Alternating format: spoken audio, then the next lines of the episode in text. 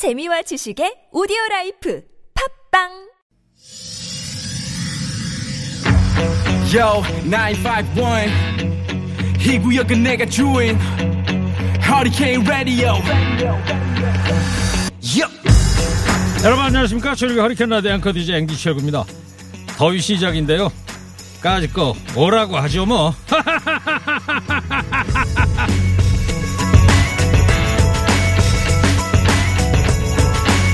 다들 멀쩡한데 혼자만 땀 뻘뻘 흘리는 사람들 있죠 주위에 보면요 유난히 더위를 타는 사람들이 있습니다 그게 다 사람마다 더위를 느끼는 체감 지수가 다르기 때문이라는데요 미국의 한 기상학자가 조사한 자료를 보면 이런 사람들이 유난히 더위를 많이 느낀다고 하네요.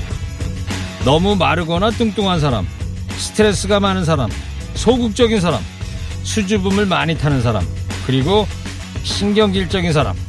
뭐 믿거나 말거나 합니다.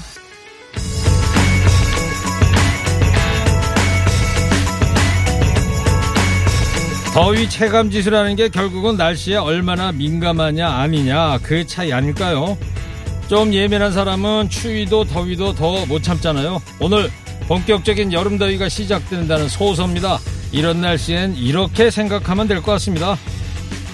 좀 덥지만 성격 좋은 내가 참는다. 7월 7일 수요일 시동 거셨습니까? 출석 체크하면 행복이 옵니다. 여러분 출첵 쉽습니다. 크크크흐 이것만 눌러주시면 됩니다. TBS 앱 50원 유료 문자 샵 영구일로 출첵 문자 보내주시기 바랍니다. 좋은 음악 고할 뉴스 연중 무휴 하리칸 라디오 즐겨 아직 세상이 날 버린 건 아니야 운명 속에 길들여진 그런 인생이 싫었어 거친 사막에 피어난 푸르른 선인장처럼 네, 첫 곡으로 김기아의 나만의 방식 들으셨어요. 운명 속에 길들여진 그런 인생이 싫었어. 거친 사막에 피어난 푸르른 선인장처럼 불꽃 같은 삶을 살고 싶어. 그렇죠. 옛날 노래방에서 많이 불렀었는데 젊을 때야 뭐 근데 뭐 세상 살다 보면 조금씩 또 인생관 세계관이 달라지는 거 아니겠습니까? 오늘 뭐 다 아시겠습니다만 코로나 신규 확진자가 1212명입니다. 작년 크리스마스 1240명 이후 6개월 만에 최다인데 사실상 4차 대유행 본격화가 되는 거 아니냐. 방역에 지금 비상이 걸렸습니다. 이것이 이제 우리 코로나 방역 위한 우리만의 방식인데 영국의 방식은 좀 다르더라고요. 일일 확진자가 2만여 명에 이르는데 19일 날부터 마스크하고 거리두기를 없애겠다는 거 아닙니까? 의학협회에서 그래서 놀라고 있다는데 그리고 오늘 새벽에 런던 웸블리 구장에서 유로 2020 준결승 스페인 이태리 4강전이 있었는데요. 여기 보니까 관중 뭐 거의 다 no 마스크입니다. 그리고 내일 새벽에는 홈팀 잉글랜드하고 덴마크가 준결승을 하는데 아 이거 큰일 났습니다. 예, 영국이 또 알파 변이 발생국인데 어쩌려고 이러는지 모르겠습니다. 2390님께서 시청률 1위로 가자. 아 1위까지는 언감생심이고요. 그냥 조금이라도 좀 올랐으면 예, 좋겠습니다. 소박하죠. 여러분의 출첵 문자가 청취율 높여줍니다. 크크 흐흐 이것만 찍어서 보내주십시오. 서울 시내 교통상황 알아보고 오겠습니다. 이주혜 리포터 전해주세요. 임창정, 내가 저지른 사랑 들으시고요. 허리케인 데스크 하겠습니다.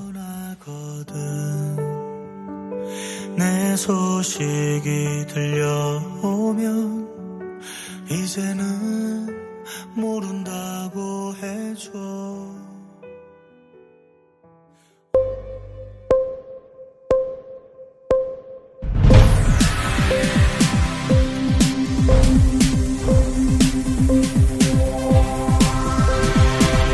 허리케인 데스크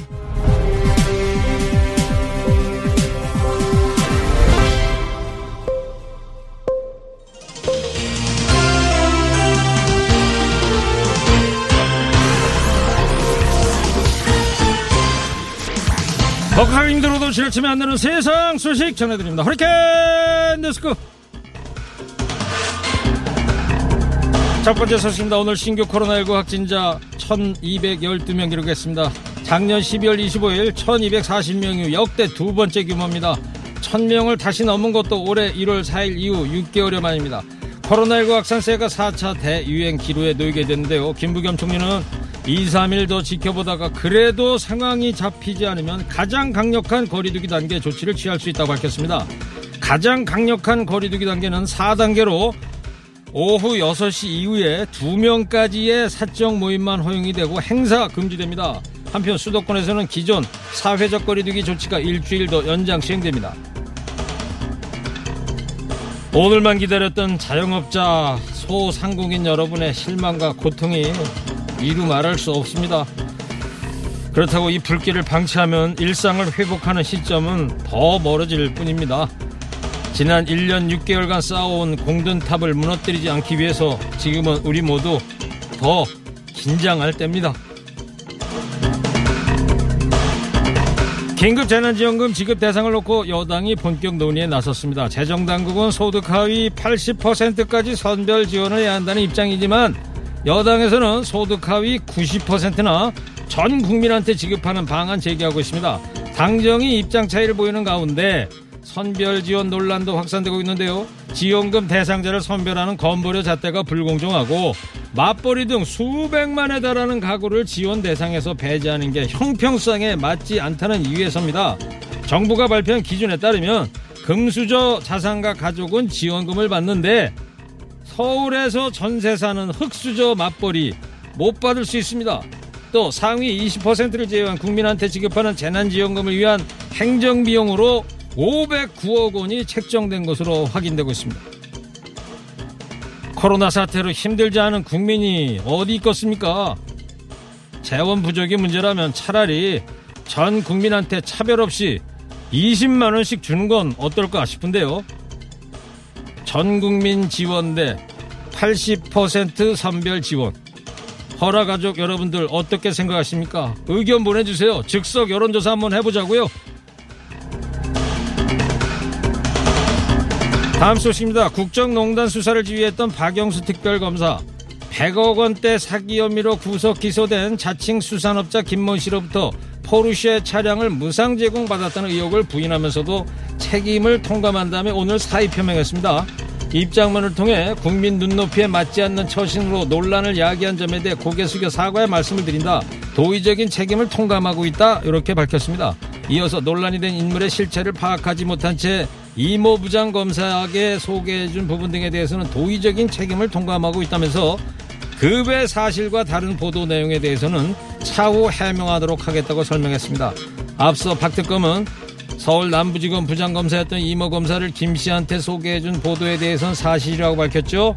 현재 이모 검사는 김 씨로부터 금품을 수수한 혐의로 경찰 수사받고 있습니다. 사의 표명으로 끝날 일 아니죠. 조사받으셔야죠. 차후에 해명하겠다고 하셨으니까 국민이 납득할 수 있도록 철저한 수사를 통해서 의혹 밝혀주기 바랍니다. 야권 대선 후보인 윤석열 전 검찰총장이 정부의 탈원전 정책에 대해서 강한 비판을 이어갔습니다. 앞서 문재인 정부는 2017년 10월 신고리 5, 6호기를 공사를 재개하되 나머지 신규 원전 건설 계획은 백지화하고 노후 원전의 수명 연장 금지, 월성 1호기를 조기 폐쇄 등의 내용을 뼈대로 한 에너지 전환 로드맵을 확정했죠. 60년에 걸친 단계적 탈원전 계획이었습니다. 반면 핵발전에 큰 이권이 걸린 소수는 수단과 방법을 다해서 이를 깨뜨리려고 하고 있는데요. 탈원전 청구서가 날아온다. 이렇게 가계 불안을 부추기고 에너지 전환 로드맵이 국민에게 손해를 끼쳤다고 총 공격을 하고 있습니다. 그러나 중장기적으로 전기 요금은 오르겠지만 지금 그런 이야기 거짓말입니다. 전력 생산에서 원전 비중을 보면 2018년 23.1%에서 작년 28.8%까지 높아졌습니다. 탈원전은 아직 시작도 하지 않았습니다. 그런데 왜 이렇게 공격하는 걸까요? 국민의 생명과 안전보다 돈과 이권이 훨씬 중요한 것이라는 해석 나오고 있습니다. 2011년 후쿠시마 원전 사고 이후에 일본은 원전 폭발 후에 국토 절반이 날아가는 줄 알았다 이런 얘기가 있었죠. 일본은 전력 생산의 25%를 차지하는 핵발전소 가동을 모두 멈췄습니다. 직후에 가정용 전기요금은 25% 올랐습니다. 그러나 일본인 50% 이상이 앞으로 국내 원전을 줄여야 한다고 대답했습니다. 원전 사고에서 뼈아픈 교훈을 얻은 셈인데요. 탈원전은 국민의 생명과 안전을 위해서 눈앞의 이익을 다소 포기하는 결단입니다. 그렇지만 반드시 필요한 결단입니다. 마지막 소식입니다. 대한민국 정부 수립 후 70여 년 만에 처음으로 소방공무원 노동조합이 출범했습니다. 작년 12월 공무원 노조법 개정안이 국회 통과하면서 소방공무원도 올해 7월 6일부터 노조에 가입할 수 있게 되는데요. 소방본부는 세상은 우리를 영웅이라고 칭송했지만 그에 걸맞은 배우는 없었다면서 재주는 곰이 부리고 열매는 따로 챙겨가는 불공정한 인사 소방공무원을 기계처럼 돌리는 일과표 동료들을 하나둘 쓰러지게 한 인력난 인격을 무너뜨리는 전 근대적인 상사의 횡포 열악한 처우 등의 문제를 해결하고 우리의 권리를 우리의 힘으로 되찾을 것이라고 강조했습니다. 불 꺼졌더니 현관문 부쉈다고 차량이 또 훼손됐다고 소방관들한테 피해 보상을 하는 소리 듣고 기가 막혔었는데요. 딴 것도 아니고 국민의 안전과 생명을 위한 일입니다.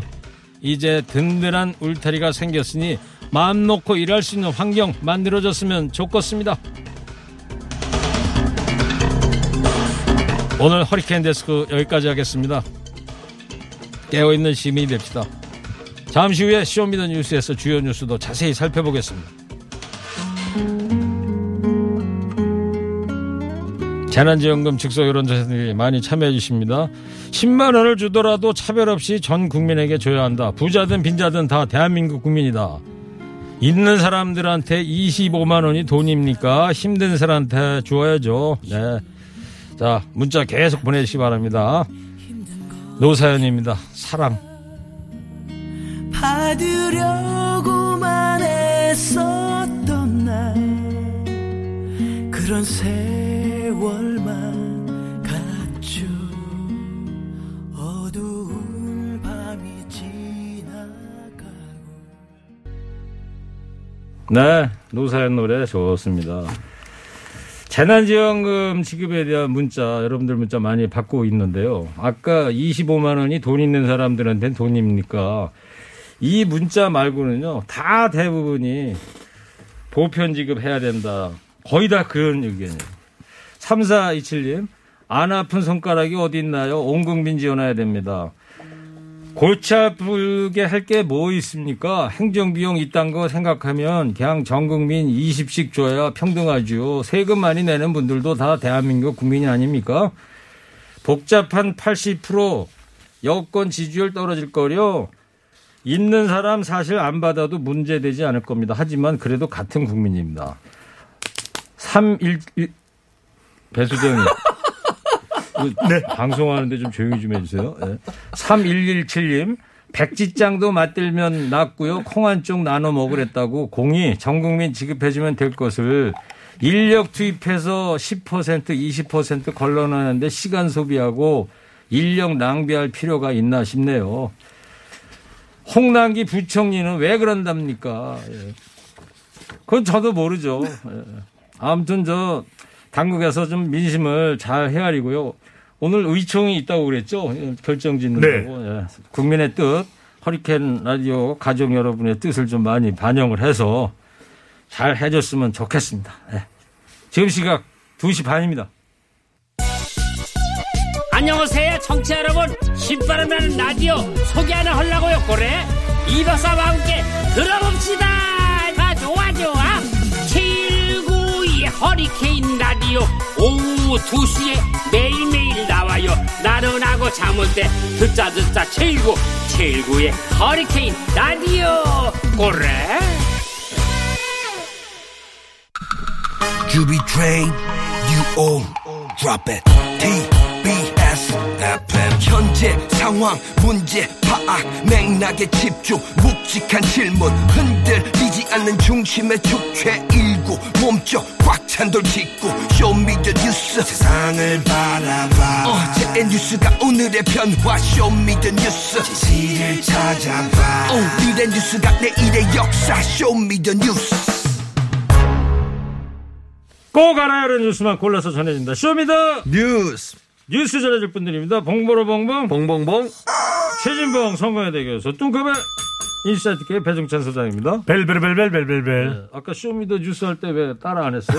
아, 지금 달력 잠깐 보더라고요. 집중해 주세요. 뭐 소리인지 알았는데 오늘 소서잖아요, 소서. 예. 다 알고 계세요, 청취자들도. 자, 아까 의견 계속 받고 있는데요. 4433님 몇 분만 더 소개해 주고 시작할게요. 곳간을 책임지고 있는 홍남기 부총리 입장 이해갑니다. 재정 능력이 호락호락하지 않습니다. 6568님 애청자입니다. 방송이란 공정해야 하지 않을까요? 청취자 의견을 모아서 여론의 방향을 애청자들에게 전하는 게 언론의 목적이지 않습니까? 없는 사람 더 주세요. 걸러내는데 시간 오래 걸리지 않아요. 지금 시스템이 잘 돼 있지 않습니까? 또 다- 다른 분은 보편 지급이야말로 포퓰리즘이다. 선별하지 말자는 논리대로라면 세금도 공평하게 거둬야죠. 이재용도 쪽방촌도 서민도. 네. 이렇게 온 국민 지급 또는 보편 지급 반대 의견도 보내주고 있습니다. 소개해드렸습니다. 자, 코너 들으시다가요, 끝에 금세 듣기만 해도 맞히실 수 있는 show me the 퀴즈 드리겠습니다. 자, 배 소장님, 첫 네. 번째 show me the 뉴스, 무슨 뉴스 보여줄 겁니까? 코로나 4차 대유행. 네. 작년 크리스마스 이후에 정말 네. 심각했었잖아요. 네. 그 이후에 지금 천 명을 넘은 거예요. 지난해 크리스마스, 그러니까 지난해 12월 25일이 1240명. 네. 오늘보다 확진자 수가 더 많았습니다. 그래요. 저도 크리스마스 날 네. 선별 검사소 가가지고 이 코로나 검사 받았었거든요. 네. 네. 그 당시, 아, 심각했다고요, 그때가. 네. 확진자, 아, 돌이켜 보면 그렇잖아요. 참고하겠습니다. 확진자 수가 지난해 크리스마스 때 가장 많았고요. 역대 두 번째가 바로 오늘입니다. 예. 1212명. 어제까지는 또 700명대였거든요. 갑자기 확 늘어났습니다. 그러니까 수도권 중심으로 이렇게 집단 감염자가 늘어난 것이 일종의 방역 불감증 아니냐. 너무 느슨해졌다. 네. 지금 어, 감염 재상산 지수가 1.2. 어, 높아졌군요. 네, 오늘 아마 측정하면 더 높을 거예요. 그렇겠네요. 그러다 보니까 이 수도권 곳곳에서 동시다발적으로 확진자가 발생하는 위기 상황입니다. 예. 자, 최 교수님. 예. 급증 이유를 어디서 찾을 수 있습니까? 일단 세 가지 정도로 찾아볼 수 있을 것 같은데요. 첫 번째는 아무래도 이제 백신이 공급되고 맞고 있잖아요, 우리가. 그리고 사실 이제 그 전까지만 해도 사람들이 경각심이 좀 컸어요, 코로나에 대해서. 근데 백신 맞고 뭐 1차 접종 해도 안전하다 이런 얘기가 나오면서 또 새로운 사회적 거리당, 거리두기 단계로 가겠다, 개편하겠다 얘기하고 풀어줬잖아요, 많이. 그랬죠. 이 경각심이 많이 풀어졌어요. 그래서 요즘 보면요. 이게 밖에서 마스크 벗는 분도 종종 계시고 또 10시 이후에 공원이나 거리에서 이제 모여가지고 10시에 문 닫으니까 수도권 같은 경우에 나와가지고 또 거기서 술을 마시는 경우도 많이 있었고요. 이게 첫 번째 이유가 같고요. 두 번째는 이제 그 미접종 시절, 그러니까 20대, 30대 젊은 층에 주로 많이 지금 집단 감염이 이루어지고 있는 상황이거든요. 네. 이게 이제 두 번째 원인이고 마지막 세 번째는 이제 변이 바이러스예요. 변이 바이러스 같은 경우에 기존의 바이러스보다 전파력이 약 1.4배, 에서 2배 정도 이렇게 전파력이 커지고 있거든요. 델타 그러니까 변이 바이러스. 그렇습니다. 델타 변이 바이러스가 가장 크고요. 인도의 델타 변이 바이러스가 가장 문제가 되고 있는데 지난 이제 최근 일주일간 6월 27일부터 7월 3일까지 국내에서 발견된 4개의 변종 바이러스가 있습니다. 이게 영국, 남아프리카, 그다음에 브라질, 인도 이렇게 네 가지 변인데 이렇게 해서 확진된 사람이 일주일 동안 325명이었어요. 예. 이게 누적으로 하면요. 지금까지 2,817명이 변이 바이러스에 감염이 돼 있어서 이 변이가 우세종이 돼버리면 확산이 넓어지고 그 확산이 엄청나게 빨라지고요. 또 하나는 현재 가지고 있는 우리 백신들이 이 변이 바이러스를 모두 다 막을 수 있는 상황이 아니거든요. 그래서 백신의 어떤 효과가 떨어질 수 있는 위험성이 있어서 이런 요소들이 결국은 확산세를 키우는 요소가 아닌가 이렇게 볼 수 있을 것 같습니다. 네. 아, 그리고 델타가 중요해요. 델타 참. 아, 오늘 델타 델타 중요합니다. 밑줄 몇개 어. 쳐요? 밀줄은 굵은 걸로 한 개만 치겠습니다. 왜요? 중요하니까요. 7273님께서 최진봉 교수님 조금 전에 MBN에서 봤는데 순간 이동하셨나요? 아, MBN에 오늘 안 갔는데 잘못 보신 거 아닐까요? 재방송이네요. 재방송 재방송을 할 수는 없죠. 재방송 아닌 것 그렇습니까? 같은데 아, 잘못 저, 보신 것 같습니다. 예, 다른 자, 데서 지금. 뭐, 저, 완전히 비상 시국에 더 접어들었는데. 네. 728 하나 청취자께서. 예. 배 소장님 저녁 약속 많은 편이죠. 당분간 자중 좀 부탁드릴게요. 어, 저는 저녁 약속이 거의 없습니다. 그래요? 네네. 그럼 7281 청취자님께서 뭘 잘못 알고 계신 거예요? 그러니까. 아, 그만큼 저를 사랑하시는 거죠. 자, 하여튼 델타가 중요하다. 예. 곳곳에서 지금 집단 감염이 나오고 있습니다. 네, 수도권 지방 가리지 않습니다. 아, 수도권 지역에는 특히 이제 백화점처럼 사람들이 많이 몰리는 곳에 집단 감염 확진자가 늘어났고 있고 특히 이제 여의도의 다중이용시설에서 확진자 감염자가 나타나고 있습니다. 논산 육군훈련소에도 여러 명의 감염자가 발생을 했고 인천의 한 초등학교는 이 확진자가 학생들을 중심으로 해서 많이 발생을 하면서 이 집단 이 검사 검진까지도 이 운동장에 시설을 해놓는 그런 상황까지도 발생하고 있습니다. 네. 지금 한 유튜브로 류노영님께서 자영업자들은 죽을 맛인데 네, 웃지들 말고 진지하게 해주세요. 이렇게 주- 보내주셨습니다. 예. 자중하겠습니다. 자, 결국 이제 거리두기 단계를 한 주 더 연장하기로 한 거죠. 네, 그렇습니다. 한 주 더 연장하기로 했고요. 지금 정부는 뭐라고 밝히고 있냐면 한 주 더 연장하지만 2, 3일 동안 더 추이를 지켜보겠다는 겁니다. 그래서 현재 거리두기 단계를 유지하고 그리고 나서 2, 3일 상황을 지켜보다가 이것도 안 잡히는 경우 그런 경우에는요. 가장 높은 단계, 게 지금 현재는 4단계거든요. 원래 이게 5단계에서 이번에 이제 새로 개편된 사회적 거리 단계가 4단계가 가장 높은데 4단계로 격상할 수도 있다. 그렇게 지금 얘기를 하고 있는데 원래 4단계로 갈 수 있는 기준이 뭐냐면요. 3일 이상 1000명을 초과하거나 오늘이 이제 첫 천명입니다. 그렇죠. 그러니까. 그러니까 3일 이상 계속 초과하거나 예. 또는 하루 확진자 수가 5일 연속 1000명을 넘으면 4단계가 적용되게 돼 있습니다. 네. 4단계가 적용되면 어떻게 되냐면요. 최고 단계인 거죠. 그렇죠. 우리가 한 번도. 경험해 보지 못한. 그렇죠. 한 번도 경험해 못한. 어떻게 되냐면 6시 이후에는 3인 이상은 모임이 금지가 돼요. 지금 5인 이상이잖아요. 네. 그러니까 2명까지만 모일 수 있는 그렇죠. 거고요. 그리고 이제 수업도 전면 원격 수업으로 바뀌게 됩니다. 그래서 예. 이게 이제 가장 대표적으로 바뀌는 부분이라고 할 수 있을 텐데 아무래도 경제 활동에 대한 많은 또 소상공인 자영업자는 더 어려워질 수 있는 상황이 되는 것이고요. 수업도 지금 대면으로 조금씩 바뀌어 가려고 하다가 이제 정, 원, 어, 원격 수업으로 전부 다 바뀌게 되는 그런 상황이 되니까 예. 우리가 조금 더 고삐를 죄서 그 단계까지 가지 않도록 노력하는 게 필요하지 않을까 이렇게 생각이 됩니다. 그렇군요. 지금 뭐 대학생들은 성공회 대학생들 뭐 전국 대학생들 지금 방학에 들어간 방학에 거고요. 들어갔죠. 원래 교육 당국에서는 2학기 개학하면 네. 전부 등교 수업하기로 했는데 대학교도 포함이 됐었었나요? 그 대학은요 자율적으로 맡겨놨어요. 그래서 이거는 이제 비대면 대면을 혼합해서 쓰도록. 음, 그러니까 학교의 자율로? 성모의 대학 같은 경우에는 학교 자체적으로 교수들에게 문자를 그러니까 이메일을 보내서 대면 비대면 자기가 어떤 수업을 할지를 물어봤고요. 예. 그걸로 일단 학교의 강의실 그다음 에 왜냐하면 2미터 이상 거리를 띄워야 되잖아요. 음. 그래서 수용 능력과 맞게 우선적으로 대면 수업을 하겠다고 하시는 교수님들에게 배정을 하고 나머지는 비대면으로 하는. 그래서 대면 비대면이 함께 혼용되는데 만약 이게 1000명 이상 계속돼서 4단계가 되면 전면 비대면으로 가야 되는 상황이 되는 그렇죠. 것이죠. 아직은 뭐 시간이 남아 있으니까 9월 네, 초 그렇죠. 2학기 개학이니까 네.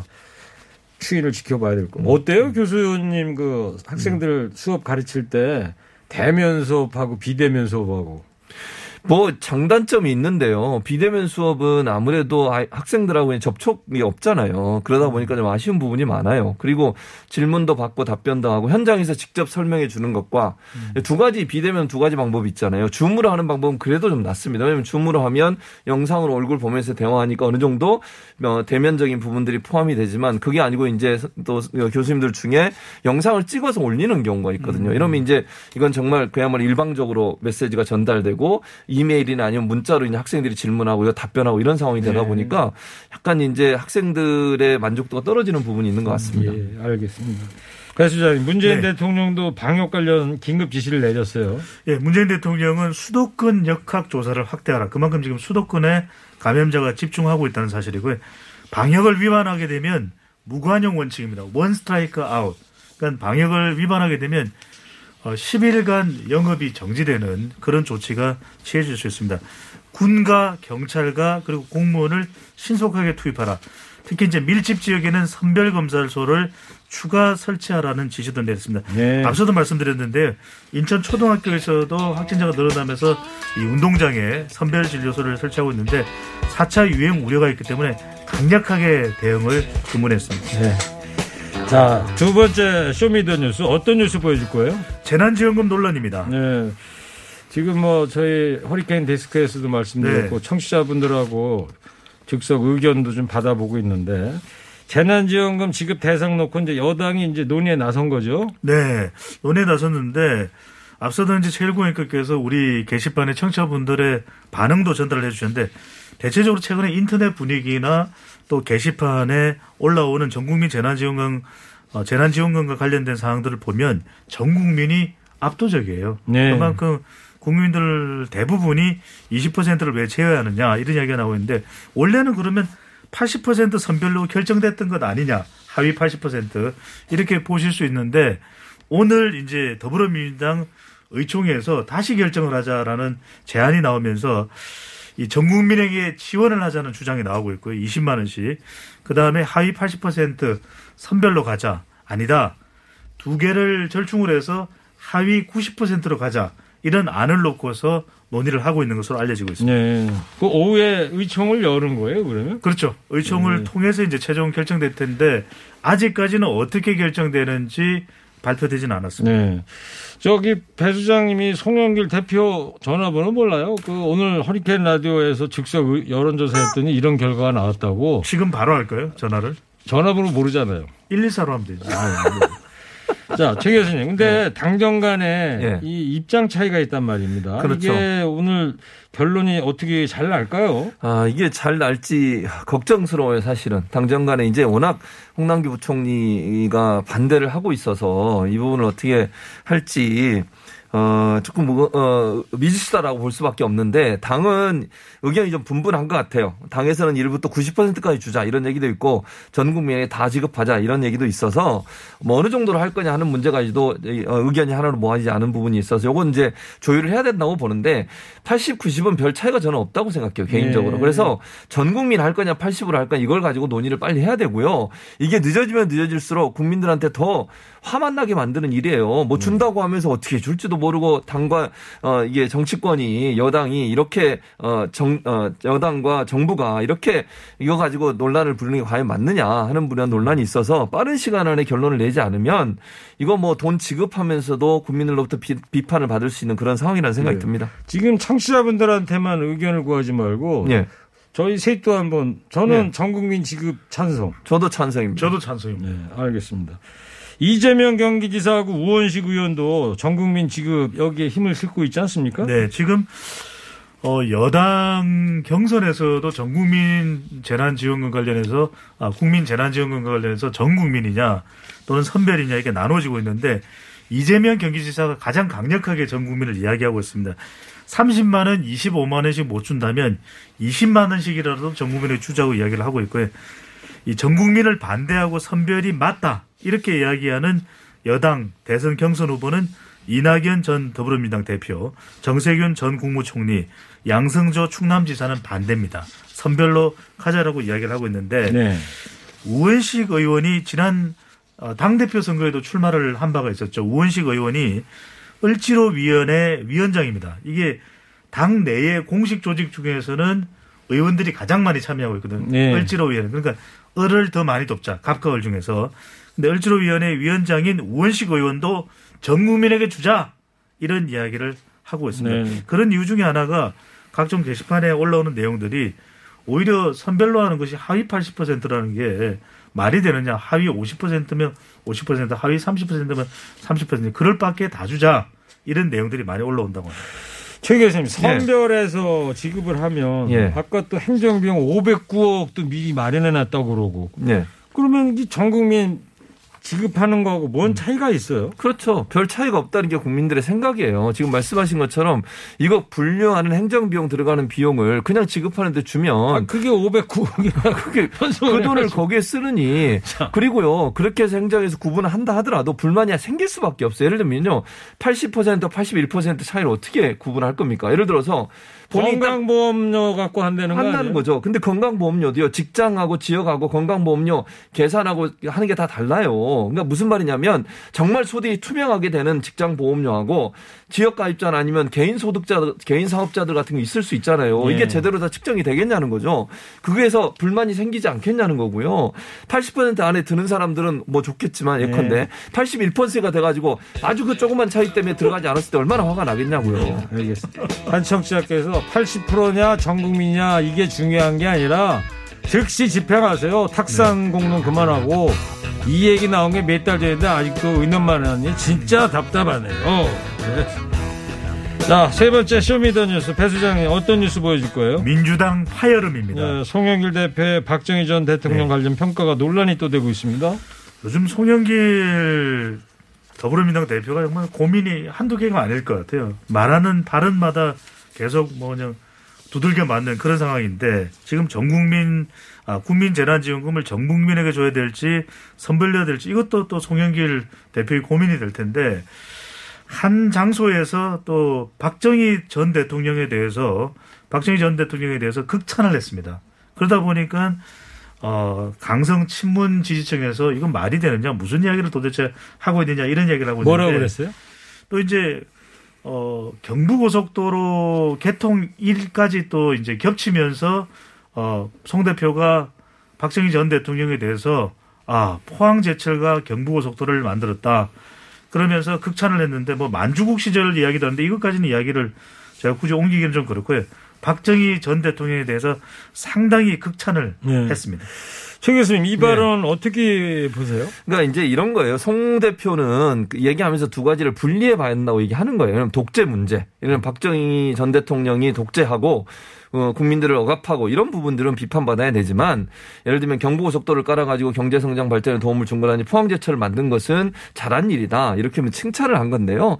이러다 보니까 이제 거기서 또 논란이 됐던 게 하나가 있어요. 뭐냐면 이 포항제철이 벤치마킹, 해- 벤치마킹, 즉 모델로 삼았던 제철소를 일본의 제철소를 얘기를 했어요. 근데 네. 그게 지금 강제징용으로 끌려가셔서 우리 피해를 당하신 분들한테 피해를 보상해야 되는 제철소예요. 네. 근데 그게 저는 이제 그 부분은 약간 논란이 있을 수 있다고 보는데 저는 이제 송영일 대표 입장에서는 중도층을 끌어 모아야 되는 상황이에요. 그러니까 친문이라고 하는 어제도 뭐 그것 때문에 논란이 됐었는데 친문 진영이 강성 친문 진영이 당을 주도하는 것은 위험하다. 결국은 중도층까지 끌어안고 가야 대선에서 이길 수 있다는 그런 절박감이 이렇게 자꾸 이제 우쪽으로 약간 가는 듯한 말을 하고 있는데 이것 때문에 지금 논란이 되고 있는 것이죠. 김종민 의원이 또 여기에 네. 대해 비판을 했어요. 예, 좀 성- 성향으로 분류를 하면 성향으로 분류하자면 어, 김종민 더불어민주당 의원 친문으로 분류를 하는데 이 김종민 의원이 송 대표를 향해서 당 지도부는 쓴소리로 끝내는 것이 아니라 당이 결속되는 책임까지도 생각해야 한다 이런 이야기를 했을 거예요. 아니 송 대표가 비주류 마인드를 가지고 계시군요. 이렇게 또 공격하기도 했습니다. 최재성 전 의원 정무수석을 역임하기도 했었죠. 송영길 당 대표가 최대 리스크다 이런 비판까지 쏟아냈습니다. 그래요. 자, 지금 뭐 경선 예비 컷오프 경선을 지금 하고 있는데 오늘은 뭐 unpack쇼 프리젠테이션 정책 발표를 한다고 그러는데 이러면서 이 민주당이 지금 이 의견이 반으로 나눠져 있는 상황인데 민주당이 난관 잘 돌파할 수 있을까요? 마지막으로 한번 정리 좀 부탁해 주세요. 뭐 저는 할 수 있을 거라고 봅니다. 그러니까 당의 다양한 의견이 있을 수 있고요. 송영길 대표가 저 추진하고 있는 방향성이라고 하는 부분은 저는 일정 부분 동의하는 부분이 있었죠. 뭐100% 동의한다고 말씀드릴 수는 없지만 왜냐하면 당이 특정 어떤 세력의 주도권이 넘어가서 그거에 주도를 하게 되면 당의 다양성이 상실되게 되는 것이고요. 지금의 이 상황에서 대권에서 유의미한 성과를 내려면 즉 정권 재창출을 하려면 결국은 중도층을 끌어안는 여러 가지 노력들이 필요한 상황입니다. 다만 송 대표도 좀 속도 조절할 필요가 있어요. 이게 너무 빠르게 가면 반발이 커질 수밖에 없거든요. 그래서 본인의 주장이나 방향성은 어느 정도 중도층에게 다가가는 점에서 긍정적으로 평가할 수 있지만 너무 드라이브를 세게 걸게 되면 지금 경선 과정에 있는 후보들 간의 논쟁이 되고 다툼이 돼서 당이 상당히 어려운 쪽으로 갈 수 있는 위험성도 있거든요. 그래서 예. 그런 부분들을 좀 고려하셔서 발언을 했으면 좋겠다는 생각이 듭니다. 예, 알겠습니다. 자, 오늘 show me the 뉴스 여기까지 하고요. 지금부터 show me the 퀴즈 청취자 여러분 드리겠습니다. 반년 만에 코로나 확진자가 폭증했습니다. 전파력이 강한 이것형 변이 바이러스가 확산한 것도 폭증의 원인 중에 하나인데요. 그리스 문자의 넷째 자모죠. 이게 뭘까요? 뚱커벨 과학적으로 힌트를 주세요. 봉무르문 분 교수님. 예. 오늘은 객관식으로 말씀드립니다. 예. 그리스 문자의 넷째 자모. 지금 변이 바이러스의 이름이죠. 예. 1번 델타, 2번 치타. 1번 델타, 2번 치타. 그게 과학적인. 자, 이 사탕을 하나 좀 오늘 요새 화- 사탕을 잘 못 드리고 있네. 예. 사탕 하나씩 드세요. 피자 한판 예. 주세요.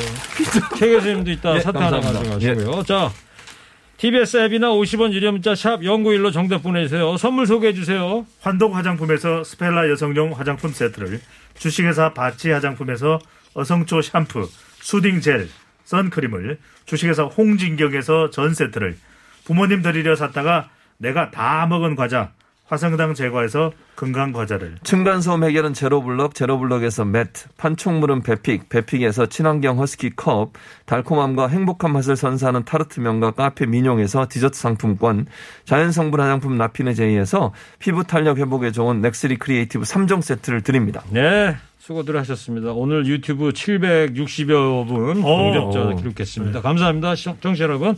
쇼미더뉴스 지금까지 최진봉 교수 배중찬 소장이었습니다. 두 분 감사합니다. 쇼미더 뉴스!